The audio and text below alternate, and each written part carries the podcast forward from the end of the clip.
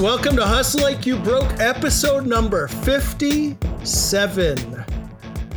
Matthew Walt here. We have been killing it lately, if I do say so myself. Jerome Crooks last week was fantastic.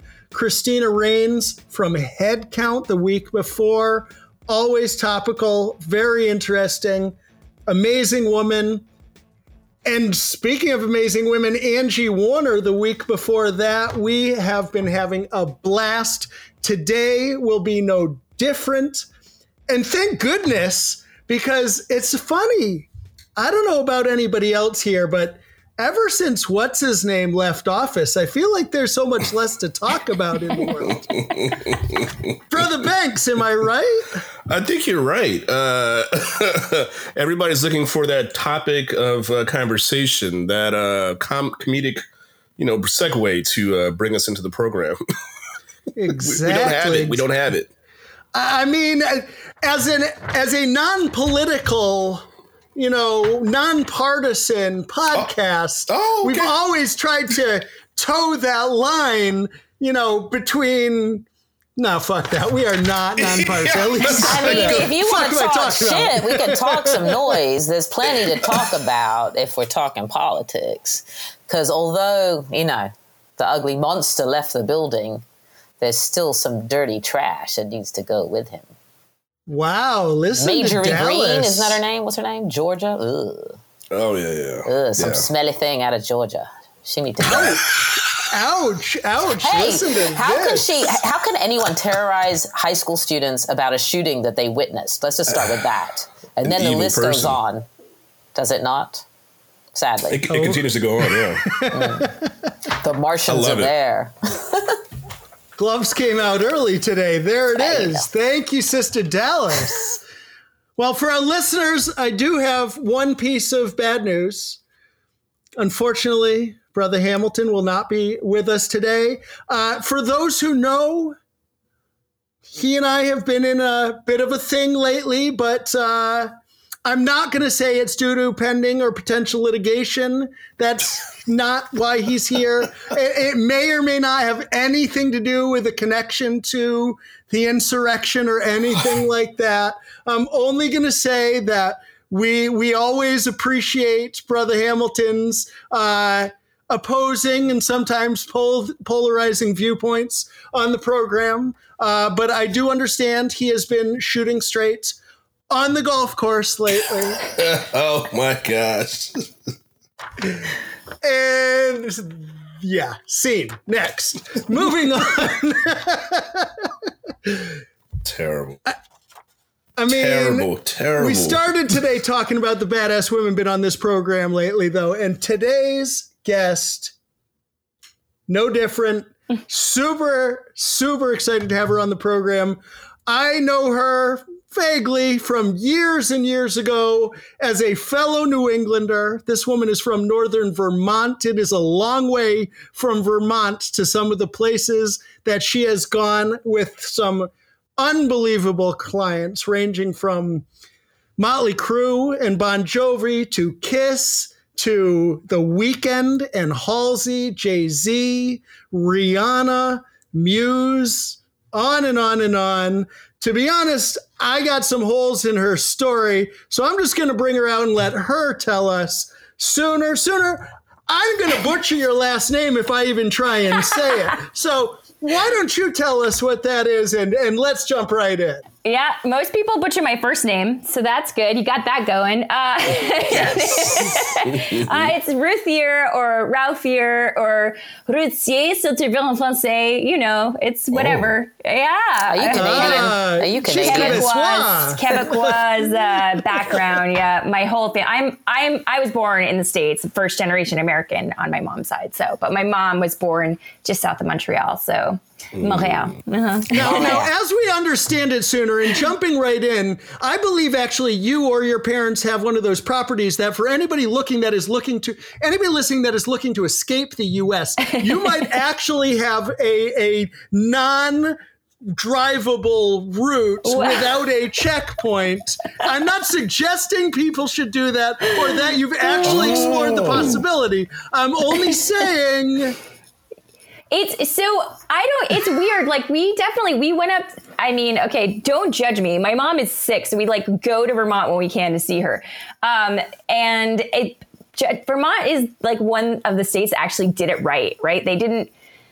They were like the model state. Like they didn't have as many infections per capita. Blah blah. That's everything. Um, and so we went up for Christmas, and there was a moment. We, like we flew into Boston drove up to Portsmouth, New Hampshire area where my brother lives, stayed there for like four days, got a COVID test, whole thing. And then we used their car. We drove up to it's all the it's like two and a half miles from the Canadian border. Like you go all the way up 93, take a take a right, go all the way up 91, you're there. Um, for all the New Englanders that know those highways. Um, and we were driving and we were so afraid we were going to get pulled over when we crossed the Vermont border because I had heard, and I don't even know if the, these stories are true. They're probably completely like asinine, but I heard these stories of people getting pulled over and like getting turned back around. And I, it was probably yeah. completely false. I'm sure that these, you know, because people are exaggerating these days.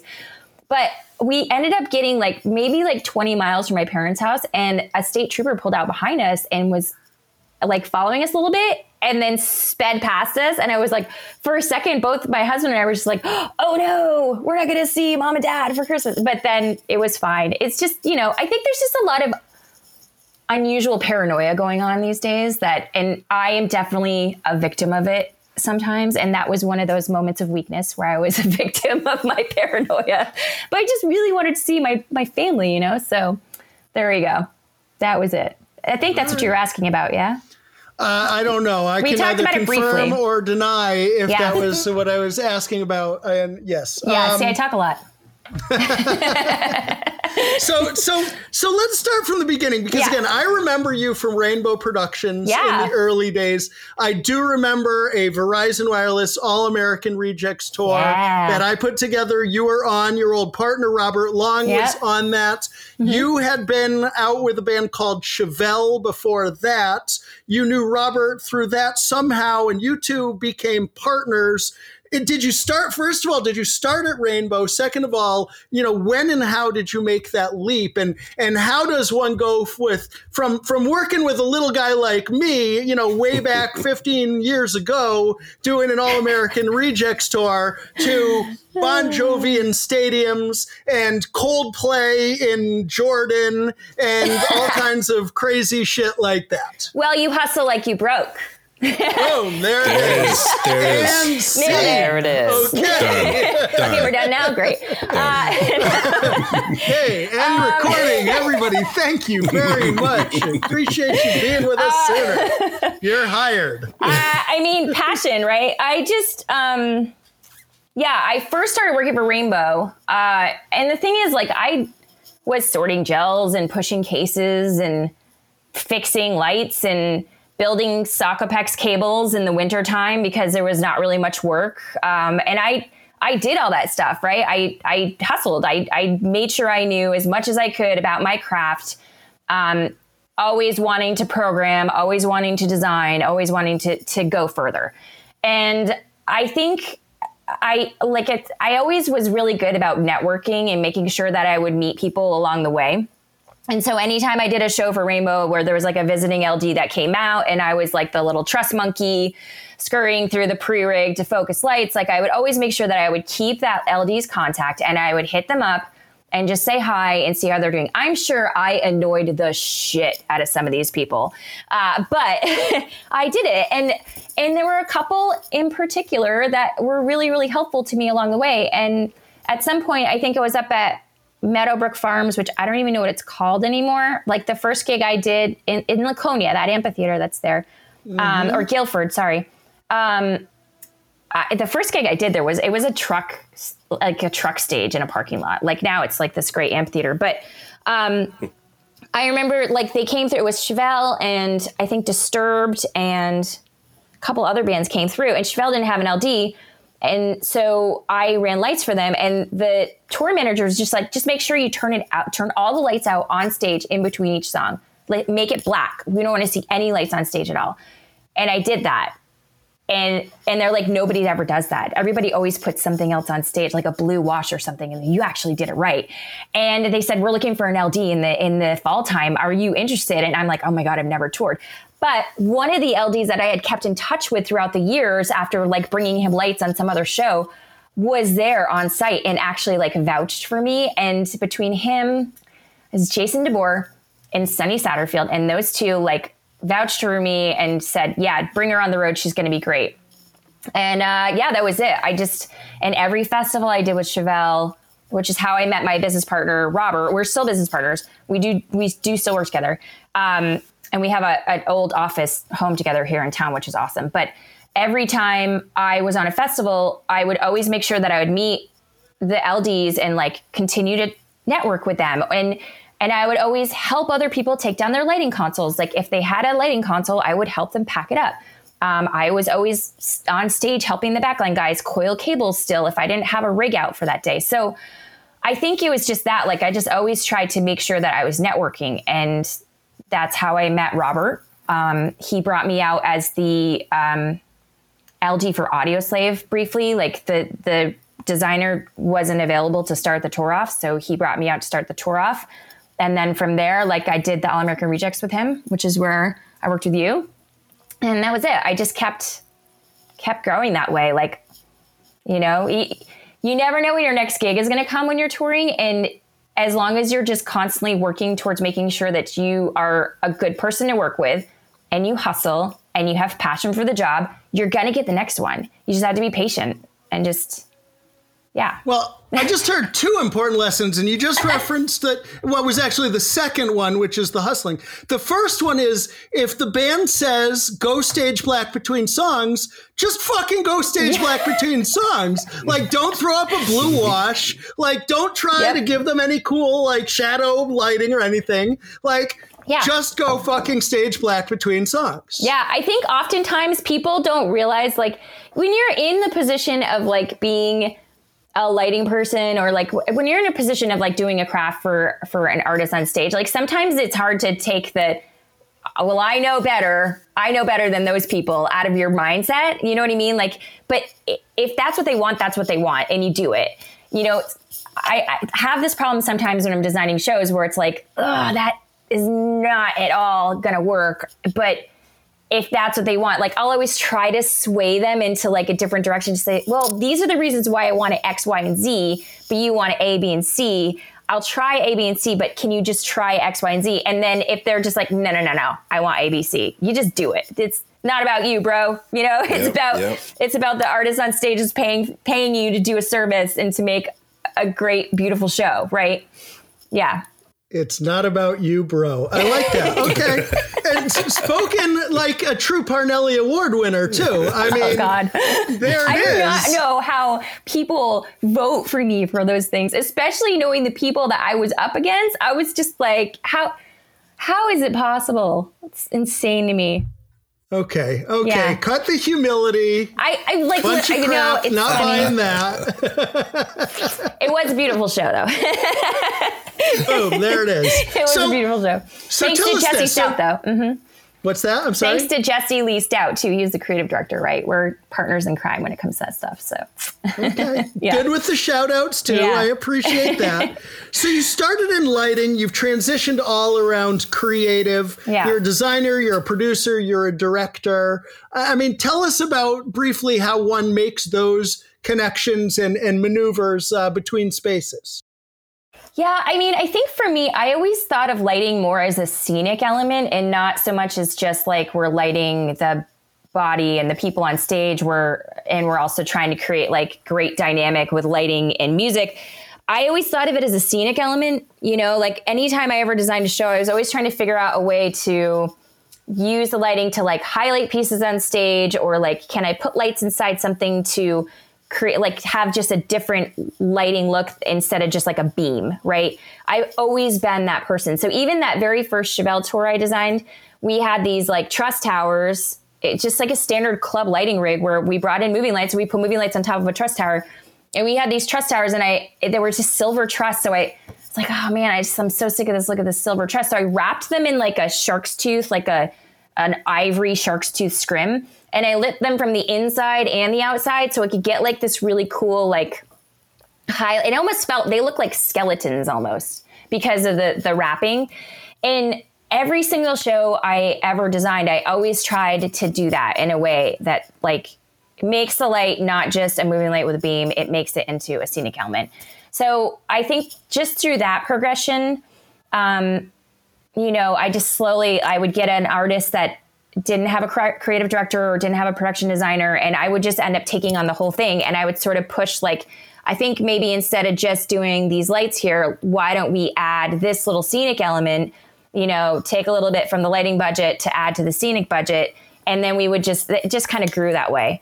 Um, Okay, yeah. I got two thoughts for you along those lines. First of all, I'm pretty sure Chris is not going to agree with me on this, and I know Kyle wouldn't if if he was here. But I say if you need a little more money in the lighting and the scenic budget, it should probably come out of the audio. I mean, am I That's right? what always happens. Audio gets sacrificed first. oh, Lighting man. goes hand in hand with creative. We control we, the budget. We've had that debate any number of times here sooner, and and I, I, would be curious. I mean, is that a good strategy? Is this something you agree with? Uh, so I know for a fact that, and this is like something that is I need to discuss further down the line, but I know that audio unfortunately can't like move their hmm. price mm. structure, right? Because like audio is always going to cost what audio costs because th- there's always going to be a certain amount of speakers that it takes to put in a room to fill the room with sound. So like this is I don't know, this is a hard one. Mm. I um I am about like every vi- every sense trying to be triggered in a show because I think it's very important to have like full sensor. Like I've even with Robert and the Game of Thrones thing, we even tried to like pump some sense into like the Game of Thrones arena via the haze and the fog. Um, it never, it never sense took root. But S E N. C S E. Yes. Sense. yes. Sense. Yeah. Like not yeah. sense. How oh. we're always talking around here, no. like as in You're getting way ahead of my questions Dollar too, because I was going to ask you about this later. Yeah. And I'm still going to come back to it. Yeah. But keep going. Keep going. I like where you're going. So I, I mean, I obviously think audio is like super important. Like that's you go to a concert. You there's a whole there's a feeling that you feel with that low end in your chest. Like you got to still feel that. You got it. That's like that's the root of a concert. I remember that was the first thing I noticed went on my first show my, that I ever went to by Smashing Pumpkins, Melancholy and the Infinite Sadness, yes. Amherst, Massachusetts, that arena there. That was my first concert ever. Mullins Arena. Yeah, that one. Um, and that's actually the biggest thing I remember was that feeling. And you can't get that without audio. Mm. Can't. So, That's a good way of skirting the question. I know. I just I don't want to piss off any of my audio friends because I have so many audio friends, you know. And I really love Sean Clare and his team, and so I don't want to piss those guys off.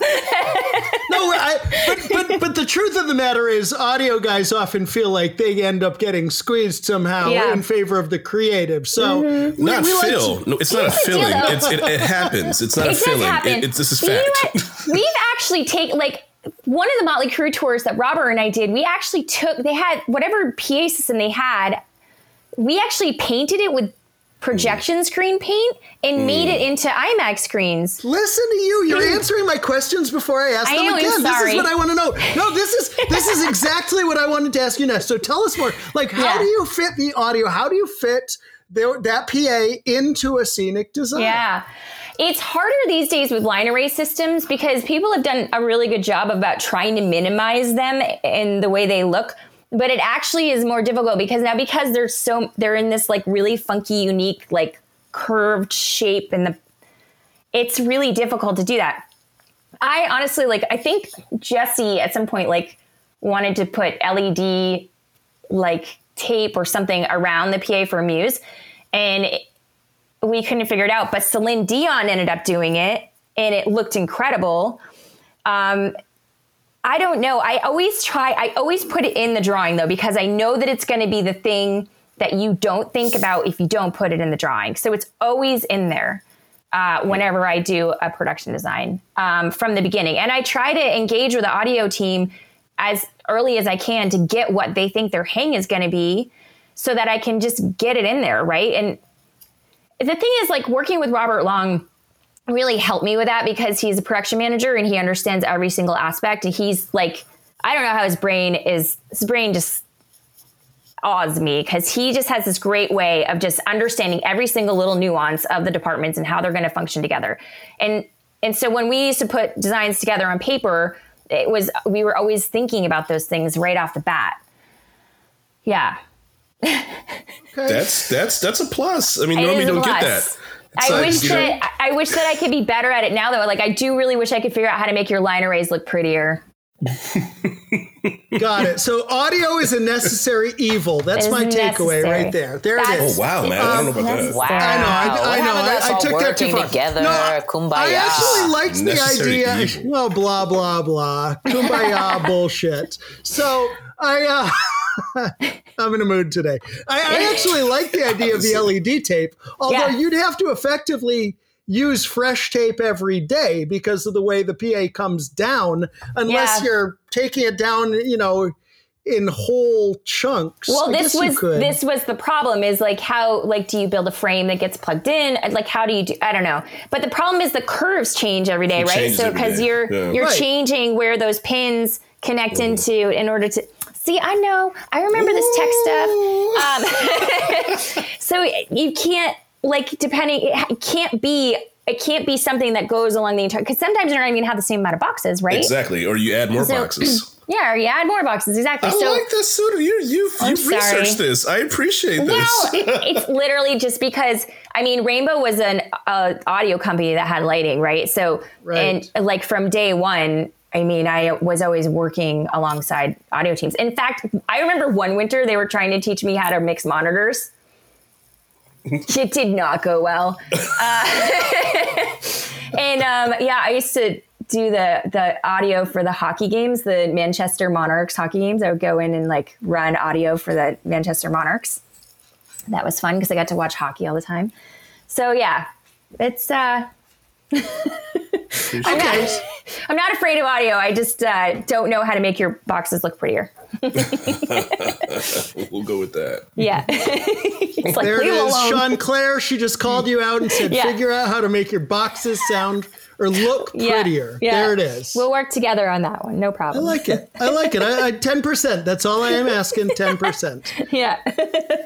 So I'm hmm. actually going to jump way ahead because I had this way down my oh. list of questions, but you actually referenced this already yeah. just in talking about your creative process and working within the elements and you know trying to highlight you know what you've got and work with what you've got instead of trying to pretend it's not there in order to just hmm. point to beam and what have you yeah. and as I'm looking over your website, soonerray.com, we'll, we'll, we'll tell everybody that again later and we'll spell it out for them if they need it. But on your website, you've got some really cool pictures. And one of them immediately jumped out at me because I remember walking through the Natural History Museum in London uh. and standing on the balcony and taking pictures, and I have tons of them that I tried to frame perfectly of that giant whale skull or whatever it is. And you actually built like an entire design around you know that motif and this incredible structure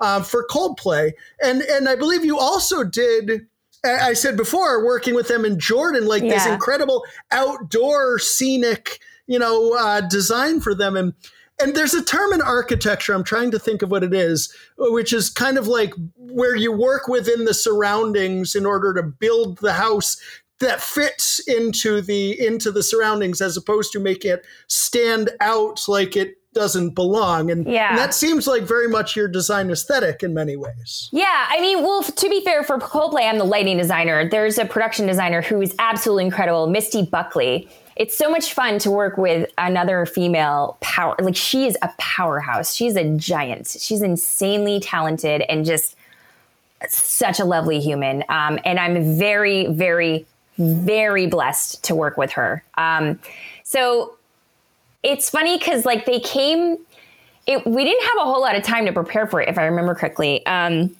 as we went to jordan first we ended up being there for like 10 days which was great. And i was working with the lighting director graham feast and you know we got there we didn't even have a lighting design in like in plan at all planned out. We got there and did the whole lighting design um, when we were there. Like we walked the warehouse uh, of the lighting the lighting company, and we like looked at what they had. And um, one of the things was like I just anything that was in the shots, like I didn't want it to feel like robots, like little moving light robots in the shots. So um, one of the things we did was we found this scaffold and built these scaffold towers, stage right and stage left, so we could have some audience light because it was filmed. Um, and put these, I was like, just give me the rattiest PAR cans you have. Like the rattiest, I want them dingy, ratty. And they're like, well, we don't have ratty park, you know, they're like in Jordan, they're just like, oh, we don't have that. We only have nice brand new. Yeah. and so I was like, no, just, okay, what can we do? Can we paint them? Can we like spray paint them or whatever?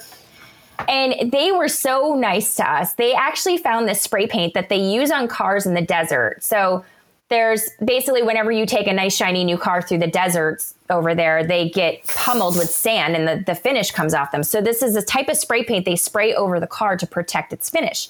And it wipes right off. You wash it right off. So they found that spray paint for me. And there's actually a video on my Instagram of me doing this. Uh, I spray painted the PAR cans. all these crazy like desert colors to make it feel almost like they were out of a Mad Max movie. I wasn't mm. going for a Mad Max, but that's what it ended up looking like. Um, and they just sort of fit in the the shots a little bit better instead of them just looking like shiny PAR cans and moving lights everywhere. So, but that was just like just like speaking to how awesome it is working with Misty, like she allowed me to do that to explore like how can I make this scenically look proper, even though she's the scenic designer, she's the production designer, um, and we just collaborated together to make that happen. Um, and then the Natural History Museum thing actually was really crazy because we ended up having that place is insane. So when you do a show there, you can't do anything until that museum closes down. So you're not allowed to bring in one case or anything until I think it closes at five or six that night. So once it closes, it is crazy. Like everybody gets in there, everything gets set up. We're focusing. The, I think the show started at nine.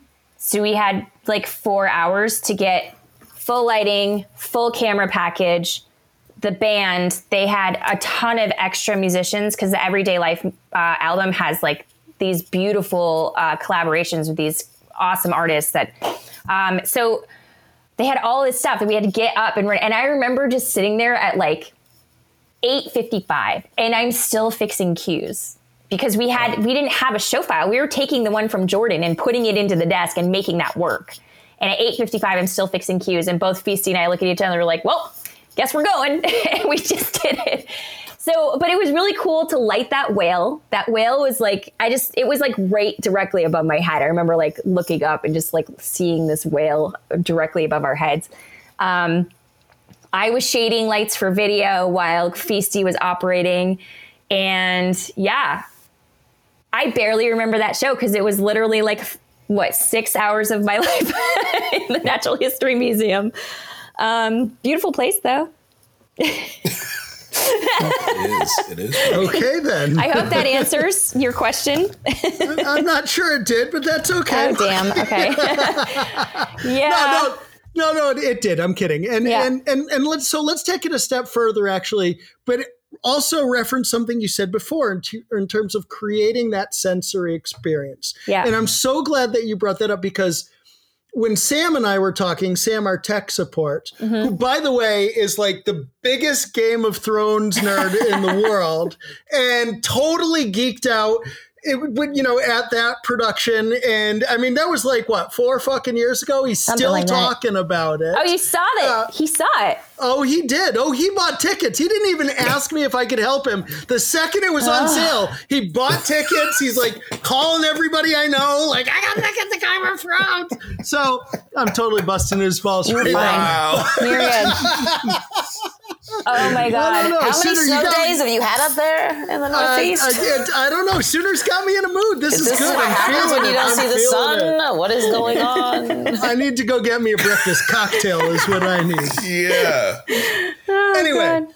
so I first, well, not even my question, but I want to yeah. get into this too. You're going to have to tell us about the whole Game of Thrones experience because yeah. Sam wants to know. But what you said before was trying to use you know, fog and and you didn't say pyro, but I believe Sam said there was some pyro. Oh yeah, um, and and it really was like a sensory overload yeah. that you got from that show, mm-hmm. and so we had a, a musical designer, Kevin Antone, okay. Antunes, on the show uh, not long ago, and and Kevin, what I thought was really cool, he was talking about building um, the Cirque du Soleil experiences for Michael Jackson that he's done. And yeah. he was talking about creating a complete auditory experience so that you know it's not just coming at you straight away it's coming from side to side it's yeah. all around and you really feel like you're in the middle of the presentation mm-hmm. and and it seems that you uh, aspire to the same and, and achieve the same from a creative design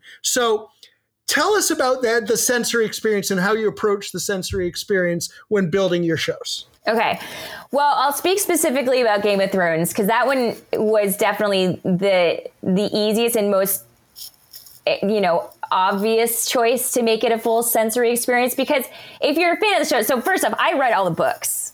So I am an uber nerd. I love sci-fi, mm. fantasy, like historical fiction. I am an uber nerd. It's bad. I am constantly reading, uh, and I read all the books, and that was one of the reasons why. Um, how how we got the show because the the producers were just so impressed like oh my gosh of all the people that we talked to like you actually read the books you're a super fan i'm like yeah i'm a super fan uh, so um you know when you watch that show it's the way that the showrunners built that show out it's it is a full sensory experience. Even though you don't smell the smells of battle, you know what it smells like. Just the way that they they built that show out. The the, the it, for a yeah, non-fan, I mean, what what is, what is it entailing? I mean, obviously we've talked pyro and lighting. Yeah, but was it an orchestra or? Yeah, so essentially, so Ramin Djawadi is the composer, uh, and he wanted to take his music on the road. So um, like that Star Trek they, thing or whatever they did, or Star Wars. Yeah, so we would get there would be a different orchestra and or symphony in every single. You're funny, uh, in every single city, and he would come out and they would rehearse the orchestra. There'd be a choir as well, a group of, of uh, choir, um, and then we had uh, I think six or seven specific musicians that actually toured it, so they were the same every every time. So we had a, a singer who would play different roles, um, and he kind of uh, he kind of redid some of the music to make it more like make it work better in the live scene. But essentially what we did was, and this is the hardest part, is we had to break down, and at that point I think it was like five seasons or or something. We had to break down five seasons of of work into essentially a two hour show. And so when you're watching a show, you know, especially that when they're cutting between characters, they're cutting between scenes constantly. So like you go from the Lannisters up to the north to the wall to the White Lords, and it's constantly like this. I don't know. It's just going back and forth all the time. You can't really do that in a live show because it just feels super schizophrenic. So we had to take because we we ended up like basically writing the show. This wasn't just a production design. Like our team wrote this live show with Ramin. Um, so we had to figure out how to take the characters, break them down in a certain way, break the scenes down in a certain way, hit all of the the essential elements of those seasons, and put lay them out in a way that was chronological, but also still made sense without bumping around all the time. Um, so we did this just that and we just laid it all out. Uh, you know there was a scene at some point where the singer walked down. This is my favorite one i think.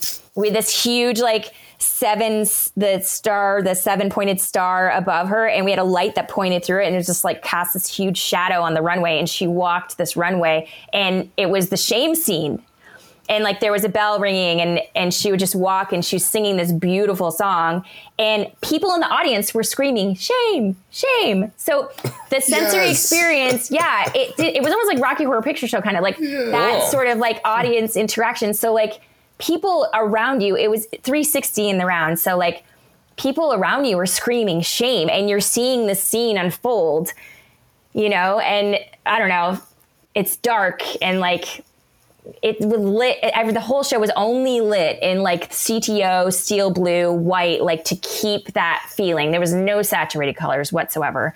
Um, at one point, like I believe, because we had like audience on the floor, VIP on the floor, if I remember correctly, we ended up. it's visceral. Sam. Sam's totally geeking out for our Sam's listeners out there right now. Really First of all, he's sending texts like 40 foot green flame fire. Yeah, they were green. Yeah, and we had green flames. That's Nikolai. He said. Nikolai with SFP. Soon, sooner yeah. you are making Sam's I'm life today. He's going to be listening to this episode it's again so and again. Funny. Sam, just oh. as a reminder, your wife's name is Abby. Okay, it's Abby. So oh. when she turns to you and is like, Sam, what the fuck are you doing? Her name is Abby, okay? That's so funny. There were green flames. Nikolai from FFP. FFP did the pyro for the whole thing. So like we had like dragons would go across the screen and we had a point of time where like the dragon would come down to the bottom right corner of the screen and there were you know flame heads right at that point. and when the dragon blew flame it actually came out of the screen and like looked like it was an extension through it um, we we did blow up the green flame ended up ramin was actually on an organ in cased like inside this green flame like circle of green flame. Was like hair raising every time but he sat it was great very calm about it. Um, he's amazing. Um, and then i think and robert would have to would have to talk about this but we had like dry ice fog pumped onto the floor for the vip so like when the cold like the the north scenes where there's like snow falling we had like confetti snow and like the white walkers and the wildling scenes, we would have that dry ice pumped along the floor. So the VIP peeps would actually feel their feet getting cold, right? Because that dry ice is along their feet. Um, yeah, this this fun. That was I think this probably um, it's a toss up between that one and the Imagine Dragons Evolve tour as to like the two my two favorite productions I've ever done in my life. That's like, yeah, toss up. Okay, you threw me for a curveball, and maybe yeah. it's just because I don't know Imagine, Imagine Dragons very yeah. well. But what? Why the Imagine Dragons tour then, as a parallel or comparison to Game of Thrones? Um, it's the same thing. So, like, I have a theatrical background, um, and I like to tell stories through the shows. So it's it's not just about. It doesn't have to be. You know, obviously, Game of Thrones story was easy to tell because it was all laid out there. We just had to like put it together properly. But when it comes to music, it's a little bit more difficult to do that. I always like to take an artist's album cycle or whatever creative they're trying to put out into the public space and try to figure out a way to tell that story through a show. So sometimes it's as simple as a color story. So, like uh, with Kelsea Ballerini, she had um, one of her albums, she like, it was about the journey of the heart. And so we, we took, you know, she was sad. She just broken up. Not her personally, but like the in the album story, it was like sad, broken up, down, depressed, and then just building it back up to true love and like marriage, whatever. Um, so we started the entire show was black and white. And then it, the third act, it kind of added some color, a little bit of pastelly, and then we went to saturated color towards the end. So that's a really simple way of like saying how I would tell the story. The Imagine Dragons one, they used Beeple to do all their artwork uh, for Evolve. And so Beeple, I'm not sure if you're familiar with him, but his this art that he had, he always had a single dude this one dude in every album cover and it, it was almost like there was like a rainbow of light shooting up or there was like a light like a UFO beam or whatever. Like there's always something going on with this dude. He's like walking through a canyon, always otherworldly. So um, my the the content person that I, I work with all, all the time, he's one of my best friends. In fact, his wife is now my business partner in my new home staging company. Uh, he and I sat down and we just created this story of this dude. And we actually had like video audio transitions in between, like if there'd be like three songs and then we'd have this video audio transition. It was the story of the guy, like basically falling and then be, rising back up again. Um, and that one, the automation of the screens and the lighting was so like perfectly choreographed together um, and the storyline of the dude that it just like it just told this really cool story. And you could you as an as a fan you're sitting in the audience and you're watching the band go through these songs that you just love to listen to but you're also watching the story. And i don't know it, definitely like i i don't get super emotional and i cried the third song in because the first show actually ended up going almost perfectly And I, okay. I was like crying at front of house while the LD was sitting there rocking out. It's yeah. I'm, I'm, sure somebody has a picture of that. I hope they don't, but I'm sure they do something. so, and if you um, do, send it in. Please. Yeah, exactly. yeah. So between between the Imagine Dragons and the Game of Thrones, those are the two that I would say like the storyline was perfect. The all the elements told the storyline perfectly, and yeah, those, okay. that's it. When that comes together, it's like that's me. That's what I want to do. Yeah. I love that. That's fantastic. so, so I want to move on and actually want to get back to your home business before we go, but we're going to save that for the end because that's a little okay. bit further afield from yeah. everything else. But before we move on to some of your more recent uh, ventures, I, I guess what I want to know is you've done such gigantic spectacles between not only Game of Thrones but Kiss, which is very a band that's very much about more is more. Yeah. And and Motley Crue and yeah. you know stadium presentations with uh, with Bon Jovi and and you've done some work in EDM, which also is often about you know how can we distract attention from the fact that there's really nothing happening on the stage. Um, so, sorry, is that not, your synopsis of what EDM wow, staging so looks like? Is that is that what the hell? Wait a minute, things things are coming out. Word. This I'm feeling very I don't know racist. Mm, as a general rule, no, but I will say that there are any number of EDM presentations, which is a guy with a thumb drive standing behind a DJ rig, waving his fist, and cool. I, you know, you want to see your guy and you want to hear your music and whatever. I, but oh. a lot of no, but a lot of what you see is visual effects mm-hmm. that are that the show is very much about the visual presentation that has nothing to do with the guy behind the DJ booth and that's a simple fact. All right, so my question is looking ahead in the industry and looking past COVID yeah. and looking to a time when everybody's saying these next few years, you know, it's not going to be about innovative new lighting products because we're going to have to mm. figure out ways to monetize the existing equipment that people are using that yeah. you know are in the warehouse and what have you. I'm just curious, you know, what what do you see being the next thing in terms of lighting and creative design? Yeah, that's a hard one. I mean, this is something that like I wish I could predict the future because I'd start working on it now. Uh, I I go, I waffle on this a lot. Like, I just think it's going to depend on the artist. And it's always kind of dependent on the artist anyway. You know, like a Taylor Swift is still going to be able to go out and sell, you know, hundreds of thousands of tickets and make good money with a huge stage and huge production. Somebody like that is going to be fine and they're going to still do it because they were fine before. Like, it's, you know, they could have done it without that huge guarantee, right? It's, that's the way it goes.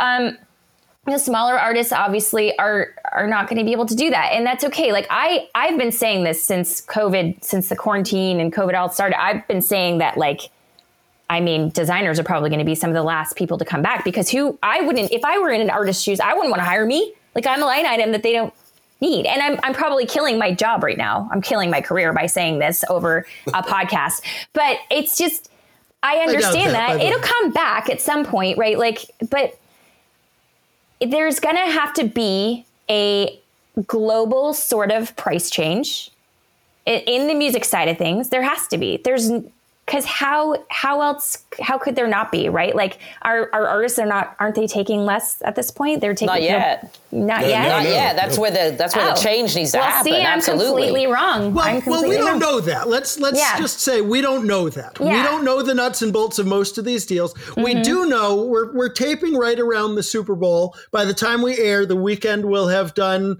whatever is going on. We've heard rumors about who's coming out with him. We're not and even going to go the best time i love you abel.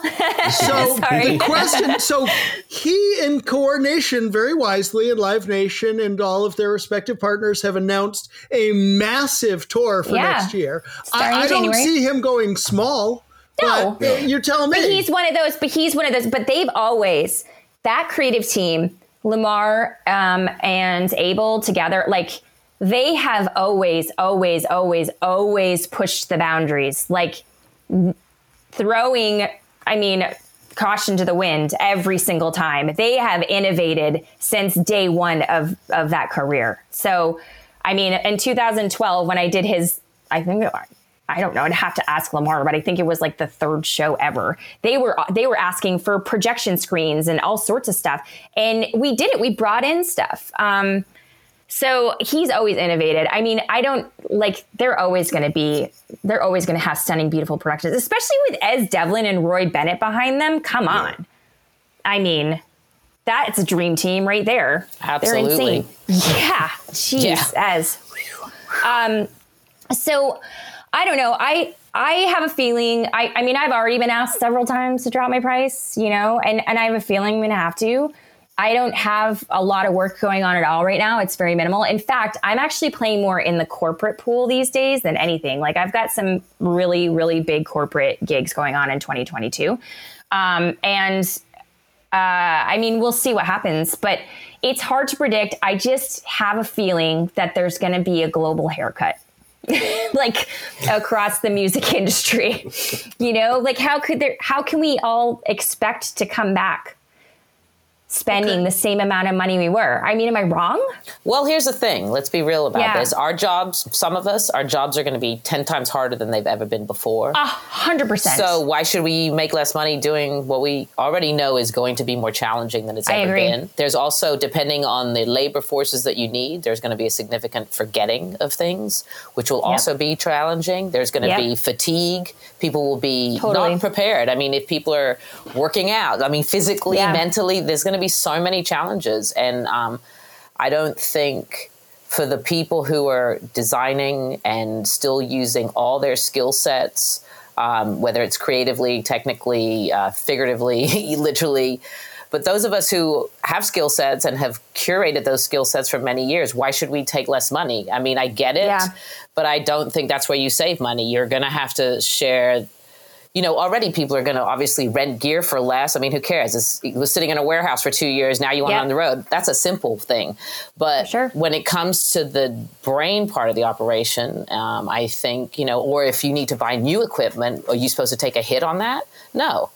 I mean, we that's could go on, but I do think that's yeah. very relevant. Let's that's actually move on though, because let's not speculate. I mean, Sooner, please so give us go ahead, give us a final thought. Well, I was going to say, um, you know, all the band, every, it's, everybody's at the starting line, right? When when the floodgates open, we are going to have so many artists at the starting line. And actually, Michael Strickland said this to me on the phone yesterday. I spoke to him briefly, um, and to your point, Christine, like it's going to be really hard to get the people on board. To, like everybody's going to be asked to do a million different things. Because like how how are they going to have enough crew people around? Like how many how many people first off aren't going to come back in our business? And this is probably going to go back to the next it. thing you might talk about with me, Matt. but um, like to your point, like if if we're all out there, and I mean, I don't tour anymore, but you know, are we going to need less backline techs because we simply don't have enough backline techs anymore to to do the job? Is the guitar tech also going to take care of keys and bass now is the you know what i mean? Like how is that going to work? I mean just at that simple level. Are are there not an, are there going to be enough lighting techs? Like if if a typically you would have five lighting techs on a show are can you only get three now because there are only three available? They can do the right? So um, yeah i mean i'm with you. That's also a really good point.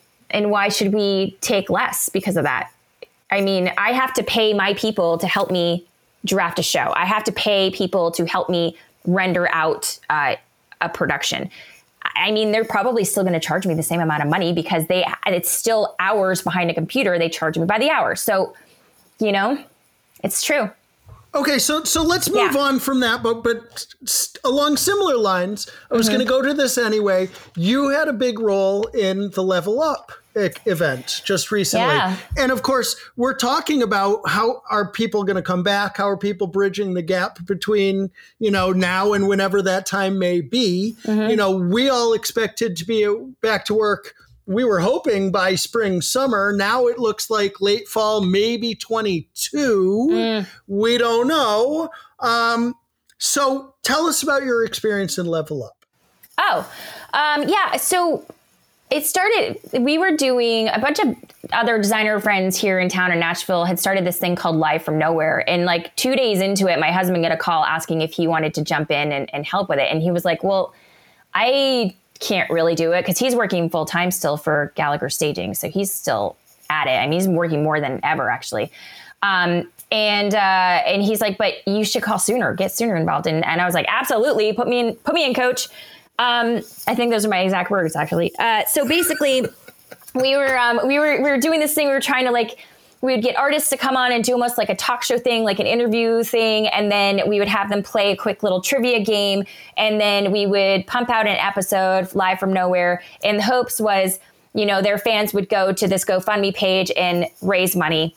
Um, we were able to buy groceries for several people that needed it, so that was good. We were able to raise a little bit of money for Music Cares, but um, in that, you know, there was a point in June where I was like, man, I feel like there's a lot of these little funds out there trying to help out crew in need. And I feel like if we all just kind of banded together, we would probably get a lot more done for people. So I started making phone calls, and a couple people were really into joining with me, and um, a couple people were not so into like joining forces, which was like whatever. If you've got your thing going, cool, no problem. Um, and, and I talked to Eileen Valois um, of PRG one day, and she was I can't remember what the name of the organization she was with, but she was only with them for a month into our conversations. So um, we we started talking about how could we what could we do to band together to start raising more money, and she and um, Shannon ended up saying, "Well, we wanted to put on a festival. Like they're putting on festivals for venues. Why are they not putting on festivals for crew?" And I'll be completely honest. I wasn't really into doing a live, like a live stream festival. That wasn't really my jam. But um, I also was like, okay, whatever we need to do to make, you know, to help out and to make this a thing and to, to raise money. So we sort of, it, it sort of took shape from there. Um, Shannon and, and Eileen really took the ball and rolled with it. And um, myself and my um, friend and partner in all this nonprofit stuff, Seth Robinson, and I sort of like sat back and tried to help out where we could. Um, and we ended up, you know, doing some of the production design and helping them with the, the video content and the lighting and everything. So, um, you know, they, I can't take credit for a lot of this stuff because they did so much work. And Stu Burke was like, worked so hard and, and Filet, Lawrence um, Mignola, who um, donated a lot of money to it. Um, you know, it, it worked really well. I think I can't remember the final number. I think we raised like 35,000 or something. We're, we're still trying to get the rights to be able to release stuff to raise more money. But the big thing was like it created an awareness for our jobs that people didn't have, right? Which is a huge thing. Like nobody really understands this is a career that you can have that like takes you around the world and like you get these amazing experiences. And so I think one of the big things is just making sure that civilians, as I like to call them, understand that this is like, you know, you do a stadium tour in Europe, you're looking at 250 people that are employed to do that tour at the maybe sometimes more, right? And um, people just don't understand how many people, like it's 12 million people in the live events industry that are suffering right now. So I think the awareness was huge. Um, yeah, and raising money, and that's it. But yeah, there's another element which stems to the even stuff, which I, I don't know if you wanted to jump in on today, but um, That's where I was going okay. next. You mentioned Seth Robinson. I was going to ask. Yeah. Tell us about Even. So when we were talking, um, when Eileen and Shannon and, and, Seth and I and Stu started talking originally about um, Level Up, uh, one of the things it, it, happened right on that Tuesday where our industry took a pause, the the blackout Tuesday that we we were um, all all participated in. And um, at that point, like Live from Nowhere is doing stuff, but not like it wasn't raising as much money as I was really hoping for. You know, I was really hoping to make a difference, and it did. It made a difference in some people's lives, but. Um, I was like, we need to stop for a second. Just like pause because there's actually bigger factors here. So, first off, our industry is going to come back and a lot of people aren't going to be in our industry anymore. A lot of people have found home life, they found other jobs, found other opportunities, they like more. They're they're loving being with their families, whatever, and they're going to stay that way. They're not going to go back on the road. So our industry is going to not have as many people in it when we get to that starting line and everybody rolls. We're not going to have as many crew. We've already touched upon that. So how great would it be if when the industry does kick back up, it's more diverse and it's more um, it's kinder and gentler, you know, and just we understand the amount of hours that we pour into our jobs and our careers, it would be amazing if it would just come back that way. So we paused on that Tuesday and we thought about that and we thought about how can we do that? How can we make a difference? So one of the things is I grew up in rural Vermont, no idea that this is a job opportunity until I saw that first concert. Um, my parents were like, "What? You can't go do that. You're not going to make money. Like, go be a doctor or a lawyer." How old were you then? Oh my god, uh, 17, 18 years old. Okay, so prior And, college. um, college. Yeah, just just before college.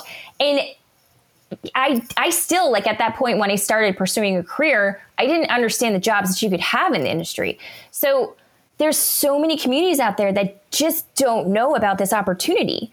And so the first pillar of even the events vocational education network even the evennetwork.org um, the first pillar of that is awareness and produ- creating awareness for these jobs in the industry letting communities that would have no idea that this exists understand that you don't have to be the hip hop star on stage. You can be the tour director. You can be the front of house engineer. You can be the monitor. You can be the lighting person. Um, and showing them these jobs and showing them that they can travel and see the world and make good money and have a beautiful career that brings in people in your life that you never would have thought you would have had in your life. And so that's the first pillar is awareness. Once they decide that they want to apply for this education part, it's 30 hours of um, classwork taught by individuals like yourselves, professionals in the industry. Um, and at the end, they get their OSHA 10 card. So at the very base level, they can be stagehands at a show. Um, and then the third pillar is job placement, putting them into an internship. So we're looking for vendors to partner with us. We're looking for internship possibilities, internship commitments, understanding fully well that we're not going to be back for a little bit. So this is probably going to be 2022 that we're ramping the program up so that we can start accepting applicants probably by the end of the year. Um, and then run them through the program and then put them in internships that get them in this business. Because that's the other thing. How do you get in this business? How? It's really difficult, you know? And that's the problem is a lot of people we're talking to their internship interns are applying for jobs. They're not getting diverse applications because people just don't know it exists. So they're trying to diversify their workforce but they can't because they're not getting the applicants right? Like it's and to be fair every single vendor we've spoken to already has a program like this. So we're just adding another one to the table. Well, I mean, to be fair, yeah To be fair, I feel like you stole your idea from listening to our podcast for last year. I'm just going to put that out there. I'm just saying, no, we, we absolutely love what you're doing. We Yeah. wholeheartedly agree with it. But to be fair, what I was going to say is while these programs might exist, the question is how do we get that information to the people? Exactly. Because most people are not even aware of them. Yeah. So Noelle Scaggs with Diversify the Stage is doing just that. And she is, I mean, she is a force. That woman is a force. I'm not sure if you guys have looked up Diversify the Stage, but if you have not, please, anybody out there listening, please look at Diversify the Stage and the amazing work that she's doing in this exact sector. And we're partnering with her. So anybody who comes in that is like a perfect example, I think there's a drummer that came through and she's like, well, just go. You could be a drum tech too. I don't know a female drum tech. Does anybody else know a female drum tech? I've never met a female drum tech. I don't know one female drum tech. Don't. You're right. I know a few a few female drummers, no female drum techs. Yeah. So if you're No. if you're a female drummer and you're not you're maybe not touring as a, a professional musician yet, you could be a drum tech and still play with drums every day and like be an incredible drum tech because you understand the things in around you that you're hitting to make all the cool noises. So like these these are things that and so she is just she's actually promoting this awareness. Like I get so excited and amped up about this, guys. Like I could talk about it for hours. Um, and she's just doing she's doing groundbreaking work trying to create this awareness about our industry. And so anybody who comes through that you know might be more into the backstage behind the scenes touring roadie. I love the term roadie. Don't care if anybody else doesn't like it. I like it. I'm going to say it. Roadie. If they want to be a roadie, um, they would come to us. We would put them through our training program, put them in internships, and there you go. there you go. There you go. well, we love everything you're talking about. Before we get you out of here, we always have a series of quick hits that we ask. Oh, gosh. But before we go into that, one other thing I want to touch on today, and I think this is critical for what's happening right now, especially as we're talking about people who may not come back from you know covid come out of this still be in the industry it's it's a matter of transferable skills and yeah. how you apply the skills that you have from what you do be a lighting and creative designer a monitor engineer a backstage manager a tour director or whatever you have transferred your skill set as creative designer. We hear Sooner's dog in the background. Yeah, sorry guys, that must um, be the um, FedEx. Quite all right, quite all right. You have started a home design business. Yeah. Do you need to go attend to the dog? No, I'm just going to shut the door. That? I got it. so tell us about the home design business, how you got into that, and yeah. what you guys are doing. So essentially, um, when you know, I just kind of was getting annoyed that I wasn't creating and and annoyed that I was sitting like I I mean I was working a lot on level up and even and everything and so I, my I definitely wasn't bored but I just needed to figure out like, I realized that this business probably wasn't going to come back till 2022 especially for me especially like the shows that I was doing they're not going to come back till 2022 so um, I was sort of trying to figure out what I could do and I've always loved interior design always always always always. I've loved it. I've I always studied architecture. Like I follow a lot of architecture blog uh, peeps on Instagram, interior designers, everything. So I actually tried to hit up interior designers in Nashville and just try to like work with them. I was like, can I just assist you? I just want to learn. Like, can I just assist you? And no one would. I didn't get callbacks. I talked to some people and then like went silent. So I was like, all right, I'll just do it myself. And the real estate now, uh, air, real estate in Nashville is just booming. It's insane. I, it's crazy busy. So um, I sort of like learned about home staging and how it sells a home, um, and I just kind of dived into it. I I talked to um, several real estate agents in in the area, and I was like, "Is there a need for another home staging company? Like, is the market is does it demand it?" And I got like feedback from five real estate agents, and they said, "Yeah, there's not enough companies in town to do that do home staging. We call people and they're like, no, we don't have any inventory available for you, or we're not available. And then they end up, you know, the house is vacant or whatever. So um, I sort of researched it. I actually did take a class about it. And as I was learning, I realized that like it's such a direct correlation. The logistics and the creative that go into staging a home for sale is so similar to staging an artist, specifically for a TV performance um, and the logistics to get everything in done quickly and then out quickly it's insane. So we are using out of work roadies uh, to move our furniture and great. to load our trucks. Awesome. Um, and unload our trucks uh, which is great. So i get to give my friends work. Um, basically we have three and a half homes worth of inventory right now. We've got a business model that stretches five ten years in the future. Uh, we're hoping we have five homes by the end of the year of furniture so that we can just keep filtering it out. Uh, we started the company in November, started working in December, will be profitable March, April. So it really quick to become profitable. Um, essentially, what you do is you just go in and you make a home look beautiful for pictures. Which is what you're doing for an artist on camera. You're making the artist look dope on camera, right? It's all about that lens. So we do the same thing for home. So the home is the artist, the buyer is the audience, and that's it. You go in, it takes about six hours for us to load an entire house of furniture in and like zhuzh, zhuzh is a word I use a lot, zhuzh, zhuzh it up uh, to make it look great. Uh, lots of fake succulents. And then uh, it takes us about two to three hours to load it out. And the roadies get a day sheet the night before. I actually have a day sheet template with the address, parking information, all of it, uh, times where we're going. Um, yeah, it's it's really really fun. It's the one thing I would say I'm not super stoked on is I have to drive a U-Haul all around Nashville. like my business partner and I sort of split the duties, but I don't know. It's kind of just, it's like, that's the one thing I wish I didn't have to do is drive a U-Haul. Cause like I used to drive a box truck every once in a while for Rainbow, what like loaded with PAR cans and whatever. And I did, didn't ever need to really do that again, but I'm, I'm finding that I'm doing that again. But you gotta hustle. Yes. you There know, it is. Comes full you gotta circle. hustle. You gotta hustle in order to Full build a company. circle. Well, Startups there are is.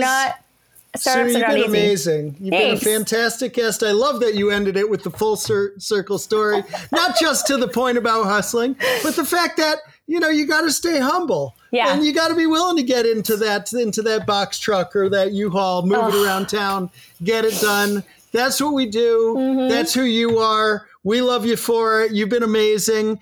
Our quick hits, real quick. Your Oh, yeah. first tour, what was it? First tour, Yes, ma'am. Irish tenors.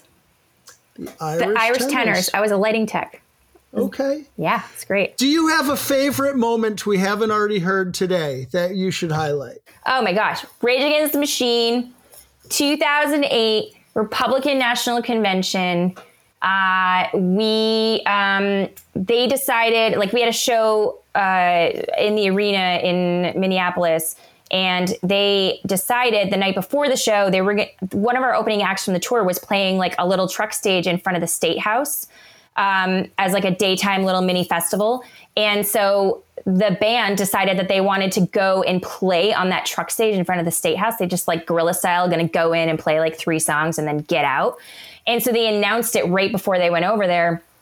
And um, all the police, like the SWAT team, were there, like ready because they're like, "Oh, Rage Against the Machine's coming. This is going to be a mess." Like they had all their zip tie handcuffs and everything, and the riot gear. And they came in and they like negotiated with the band not to go on stage because there was a very, very specific curfew time that if they went over that, there was going to be arrests made and all sorts of crazy stuff.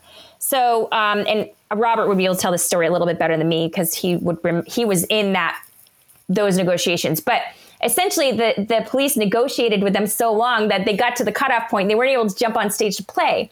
So we grabbed bullhorns, and the band like walked around to the front of the stage. I remember it same security team actually from the Jay Z stuff that we were talking about earlier had like the whole crowd sit down. They made the whole crowd sit down, and the the band got bullhorns and they did a whole speech, and a cappella. Tom Morello singing his guitar parts. Wow, wow, waka, wow, wow, waka, waka, waka. And it bullhorn. And they did the whole song a cappella.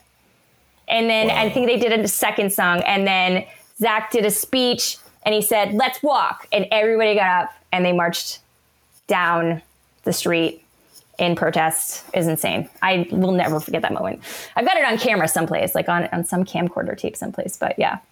We love that. Camcorder. That's And you did just say at the end, I want to be clear that Rage was doing an anti RNC performance. It was not a pro RNC performance. And they also did they did an anti DNC performance too in Colorado that year too. So it wasn't like they, you know, I'm not going to speak to Tom Morello's politics because that man, it, I graduated from Harvard with poli science degree, I believe. Um, so I'm not going to speak to their politics, but they definitely had a very clear, clear messaging. So we did we did do a concert as well in, in Denver for DNC. Yeah. Fair enough. Yeah. And Okay. they marched there too. They marched there. Moving on, as if you haven't already answered this with us so far today, because I think you haven't several times over. But if there's one thing you'd like to see us doing better coming out of COVID and going back to work, what is it? It's definitely being kinder and more gentle towards our lives. I am actually dealing with these really bizarre little health problems right now because my body's finally stopped for a little bit of time and it's like, okay, cool. Now we're going to tell you about what you've been doing to your stomach and your gut for so long. We're going to and so and I just think like we don't realize the amount of stress and what we put ourselves through in this industry. And it's because we're so passionate and it's our identity, right? That's the whole reason why we do it. So there's no fault in it. But I just hope that somehow we find a way to like be slightly more kind to ourselves and our bodies and just come back a little bit gentler than what we were doing before. So I don't know if I can I don't know if I can hang anymore. I flew last week to Vegas for a meeting. Again, don't judge me. Uh, and I came back and I was like, I felt jet lag. I was only there for two nights. You yeah. know, like crazy. Anyway, there it is. Okay, okay, I'm with yep. you. Yeah. So we'll get you out of here on this. You've been actually very impressive in terms of shouting out partners and associates and people you've paid homage to throughout the, the program today. I really appreciate that. Yeah. We we we always ask any additional shout outs that you'd like oh to extend at this time. Brian Clark. Don't know if you remember that name. Lighting guy from Rainbow. Um, he's the guy that gave me my i mean he took me under his wing and i like interned with him over there for like three months for sure. Like he's the reason i'm here today. Um, and then my dance teacher, Sherry Skirdahl from high school, was the one that actually pushed me into lighting, probably because I was really terrible at dance. Now that I think about it, um, got, got, these shoulders that don't seem to want to go down, and really have no rhythm when I'm moving my body.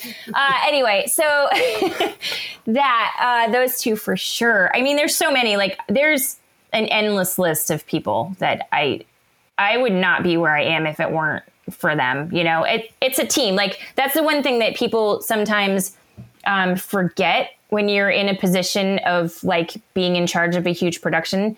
It's it's your team and it's the people you surround yourself with that really have gotten you where you are because you have to lean on them to make things happen. You know, for sure. Well, and it's well, also our jobs are collaborative in nature anyway. A design is not you you see a show differently from everybody else. So like you got to collaborate to make a dope show. Got to. Have to. Well, Sooner, thank you for uh, joining our team for the day. Yeah, Dallas, any parting shots from you? What do I have? Just that, um, you know, it's February, it's Black History Month, it's important. Mm. And uh, wear your mask, wash your hands. Let's get through this incredible, amazing start to a year. Okay. Brother Banks. Uh, I would just say for people not to forget all those things that we've talked about that we're going to work on, you know, during this quarantine and being away from work, not to forget those principles that you said you're going to work on your behavior, the way you treat people, the way you interact with folks. Let's not forget that when we get back to work because things aren't picking up. And let's not let's not forget. There it is. Well, I'm going to shout out Sooner one more time. I really appreciate the way you do make it about the team and you talk again and again, all those people. So kudos to you. We appreciate it. We appreciate you. We appreciate our listeners. We appreciate everyone that's been so supportive of us. We're coming up on a year of doing this. We have had a blast. We appreciate, uh, you know, I, I appreciate uh, the opportunity to jump on the bus and just chop it up with friends friends and extended family every week. So I'm having a blast. We hope you are too. We appreciate you all. And on that note, thank you. Oh, before I go, actually, I just want to say again soonerrae.com. That's S O O N E R R A E.com. And it was the evennetwork.org. Is mm-hmm. that right? Yep. The evennetwork.org. Check it out, people spread the word. It's not that these programs aren't out there, it's that people don't know. So let's help get the information in their hands. That's where I'll leave it. Thank you all, and good night.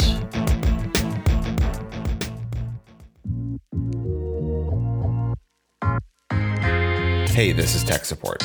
Want to make sure you never miss the newest from Hustle Like You Broke?